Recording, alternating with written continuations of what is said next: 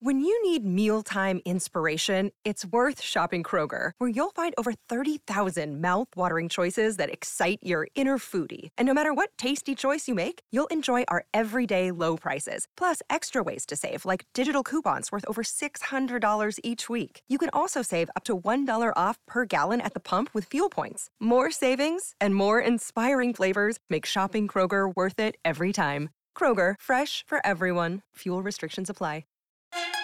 Impact of Influence The Murdaugh Family Murders. This is the unfolding story of a powerful South Carolina family, the mysterious deaths they are linked to, and our quest to bring you the truth. Hello, friend. Little bonus episode this week. I am Matt Harris. Seaton Tucker is here. We're going to talk to an attorney who's representing a few of the jurors that are involved in this defense motion. Alex Murdaugh's defense team had the presser this week about potential jury tampering by the clerk of courts, uh, the clerk of courts Becky Hill of Colleton County, and uh, we. In our last episode, gave you excerpts of the interview we had with her just a few months prior, and all the details and more and more leaking out, and we'll have those as they happen. And you can go to Impact of Influence on Facebook. Uh, let's bring in a friend of the show, He's been on a few times, a good guy.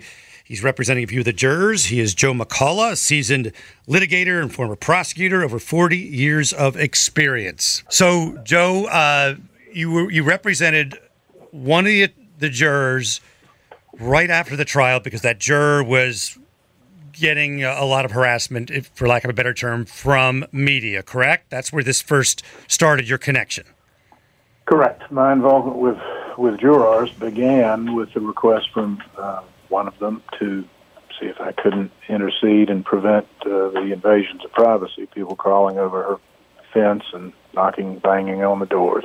Mm-hmm. And one of, and then how did that progress? When did you get news that there was going to be multiple jurors and you were going to represent more than just that original juror? Well, I don't. I don't want to get too much into the, okay. the issues of representation, other than to say that that uh, at a point, um, uh, as uh, there began to be murmurings, I suppose you could say, uh, about the process of deliberation, and obviously at the time that the jury returned a verdict with such speed.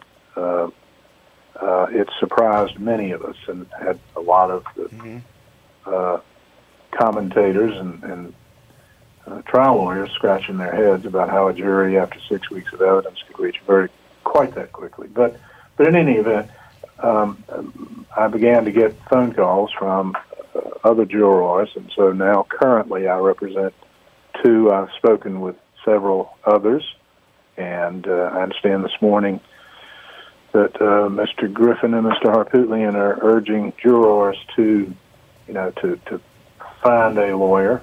Um, and, and, and I, you know, I think that's wise. These are deep waters, and uh, they're um, concerning allegations. And, uh, you know, like the old saying, you can't be a little bit pregnant, you can't give somebody a, a little bit of a fair trial. yeah. Yeah. And, and that's what this court's, you know, mandate is uh, by reason of this motion. And, and the law is has a high bar for intruding into a jury verdict um, uh, because we give great respect and deference to juries and their their deliberations and, and their ultimate decisions. But uh, there is plenty of case law, a United States Supreme Court case, that observes that, that once that that high bar is uh, met and exceeded by whatever the the prosecution, uh, whatever the defense presentation is, whatever the evidence in support of their motion is, that the presumption switches around and it becomes the the burden of the state to show that it was a fair process. We're we're not at that point, but but you know we'll see if it gets there. But I think at this point, this is an inquiry. The people that served on this jury um, uh, can expect to be uh, questioned by, by some entity, agency. I don't at this point know whether that will be SLED, FBI, or whoever. but uh, it is going to begin to be a new search for uh, the truth of what happened behind those closed doors. So SLED or some law enforcement agency will investigate, and then it will be term be determined if they'll have this this additional hearing. Is that how it works? Well, Seaton, I think that we're in kind of uh, um, new waters to some extent. This is not the first time that that uh, allegations have been made by either the prosecution or typically the allegations of jury tampering are made by the prosecution. Um, hmm. John Gotti's a, a, lovely example of that. Oh yeah. Clarence Darrow actually was, was tried for jury tampering. Um, that famous uh, fiery defense lawyer. Yeah. So I mean, there's a history, but but this kind of an allegation coming from this side of the equation is a little bit different, and so I think at this point, the motion that I read yesterday, filed by the defense, calls upon the uh, uh, the Court of Appeals, which is where their appeal of the conviction has been filed. It, it asked the court to, I think, remand the matter to the trial court. Um, it also, I noticed there was a, also filed at the same time, or, or maybe not filed, but at least I was provided um, a, a, request to the U.S. Attorney's Office mm-hmm. to to initiate a civil rights investigation. So that's why I say I'm not sure who the the investigating body, the inquiring body, will be. Yeah, because it seemed like they had a problem with SLED investigating it because SLED did the original investigation, so they would be kind of investigating themselves. And it was a like Dick said, a vested interest in having the prosec- the the uh, the sentence stand because that's what they wanted. That that was their goal.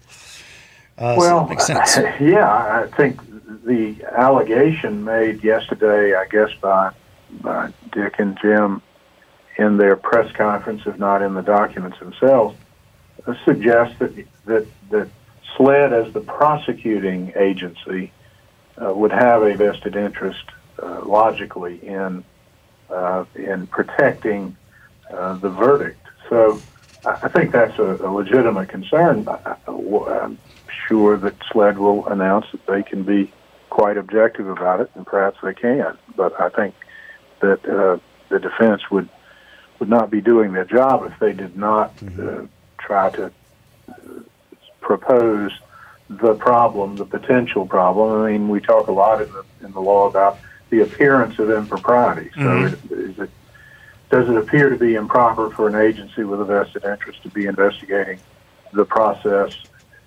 Good question. That uh, the courts will have to decide. Let's talk about one of our sponsors. It is Factor. You can eat stress free this spring with Factor's delicious, ready to eat meals.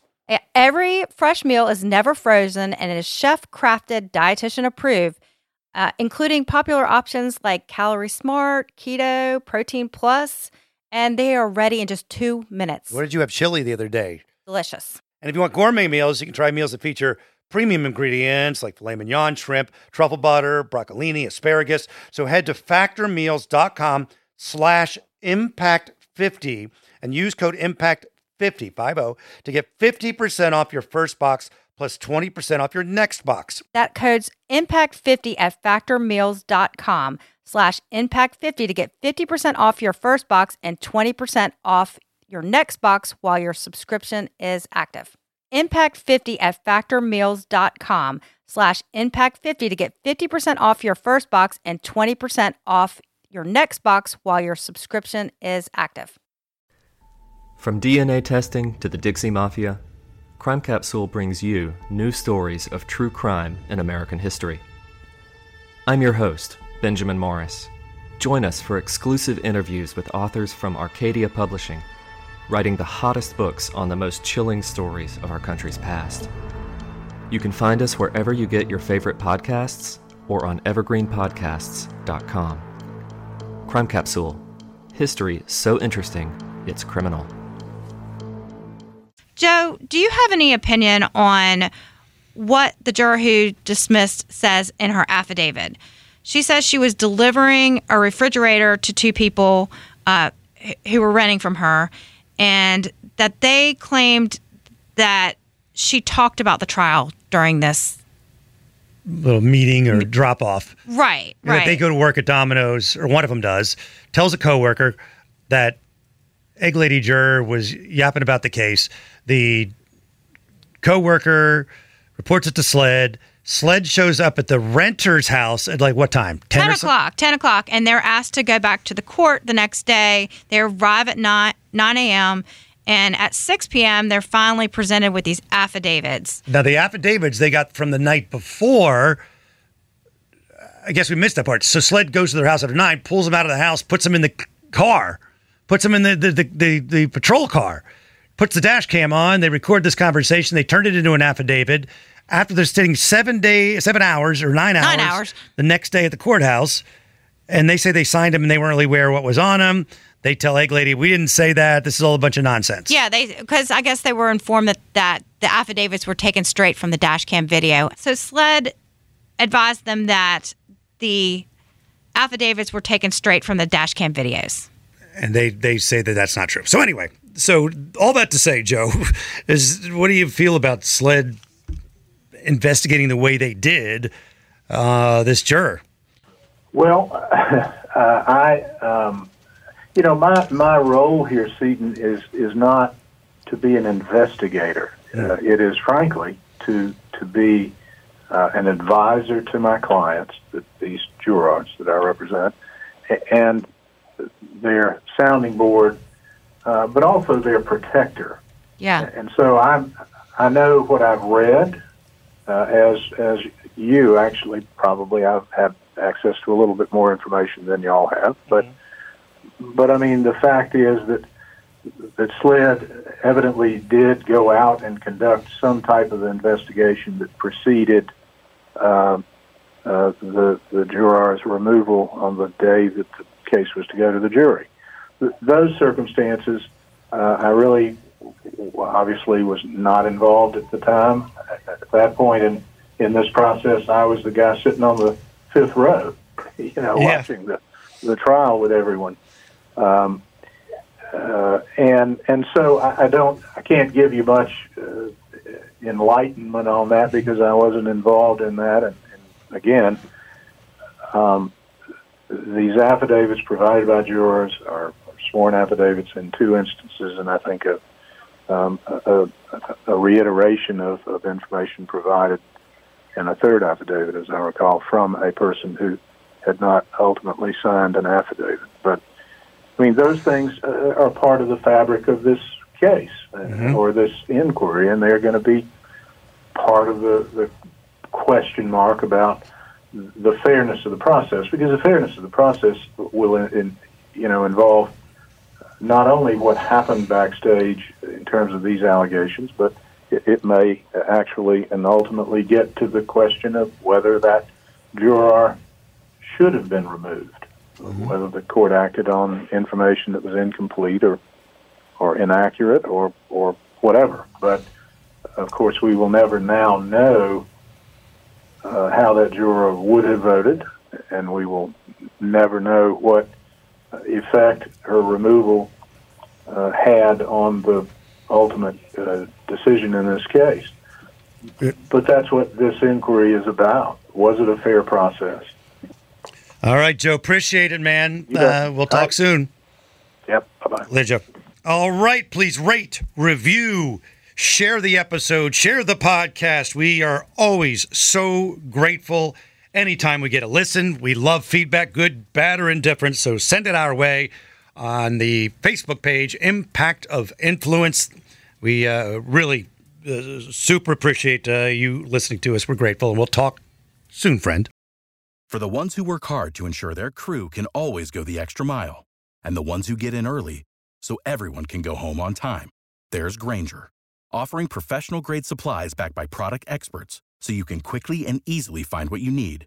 Plus, you can count on access to a committed team ready to go the extra mile for you. Call, clickgrainger.com, or just stop by.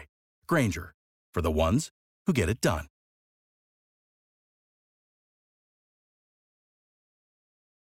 On the morning of August 1st, 1966, shots ring out from the observation deck of the clock tower on the University of Texas campus.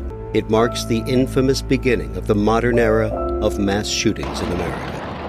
You're listening to Stop the Killing podcast. Join us as we take you behind the crime scene tape to explain global mass shootings and mass attacks. I'm Sarah Ferris, but more importantly, this is Katherine Schweit, the former head of the FBI's active shooter program. I spent five years as the FBI's top executive looking for answers to the mass shooting crisis. I've been at the shooting scenes, I've traced heroic acts of bravery, and I've sat silently and listened to the heart wrenching stories from survivors. Amongst this horror, there is hope. We all hold the key to stop the killing. You just need to know how to unlock the door. Download Stop the Killing and be part of the solution. Search Stop the Killing on Apple, Spotify, and all the usual suspects.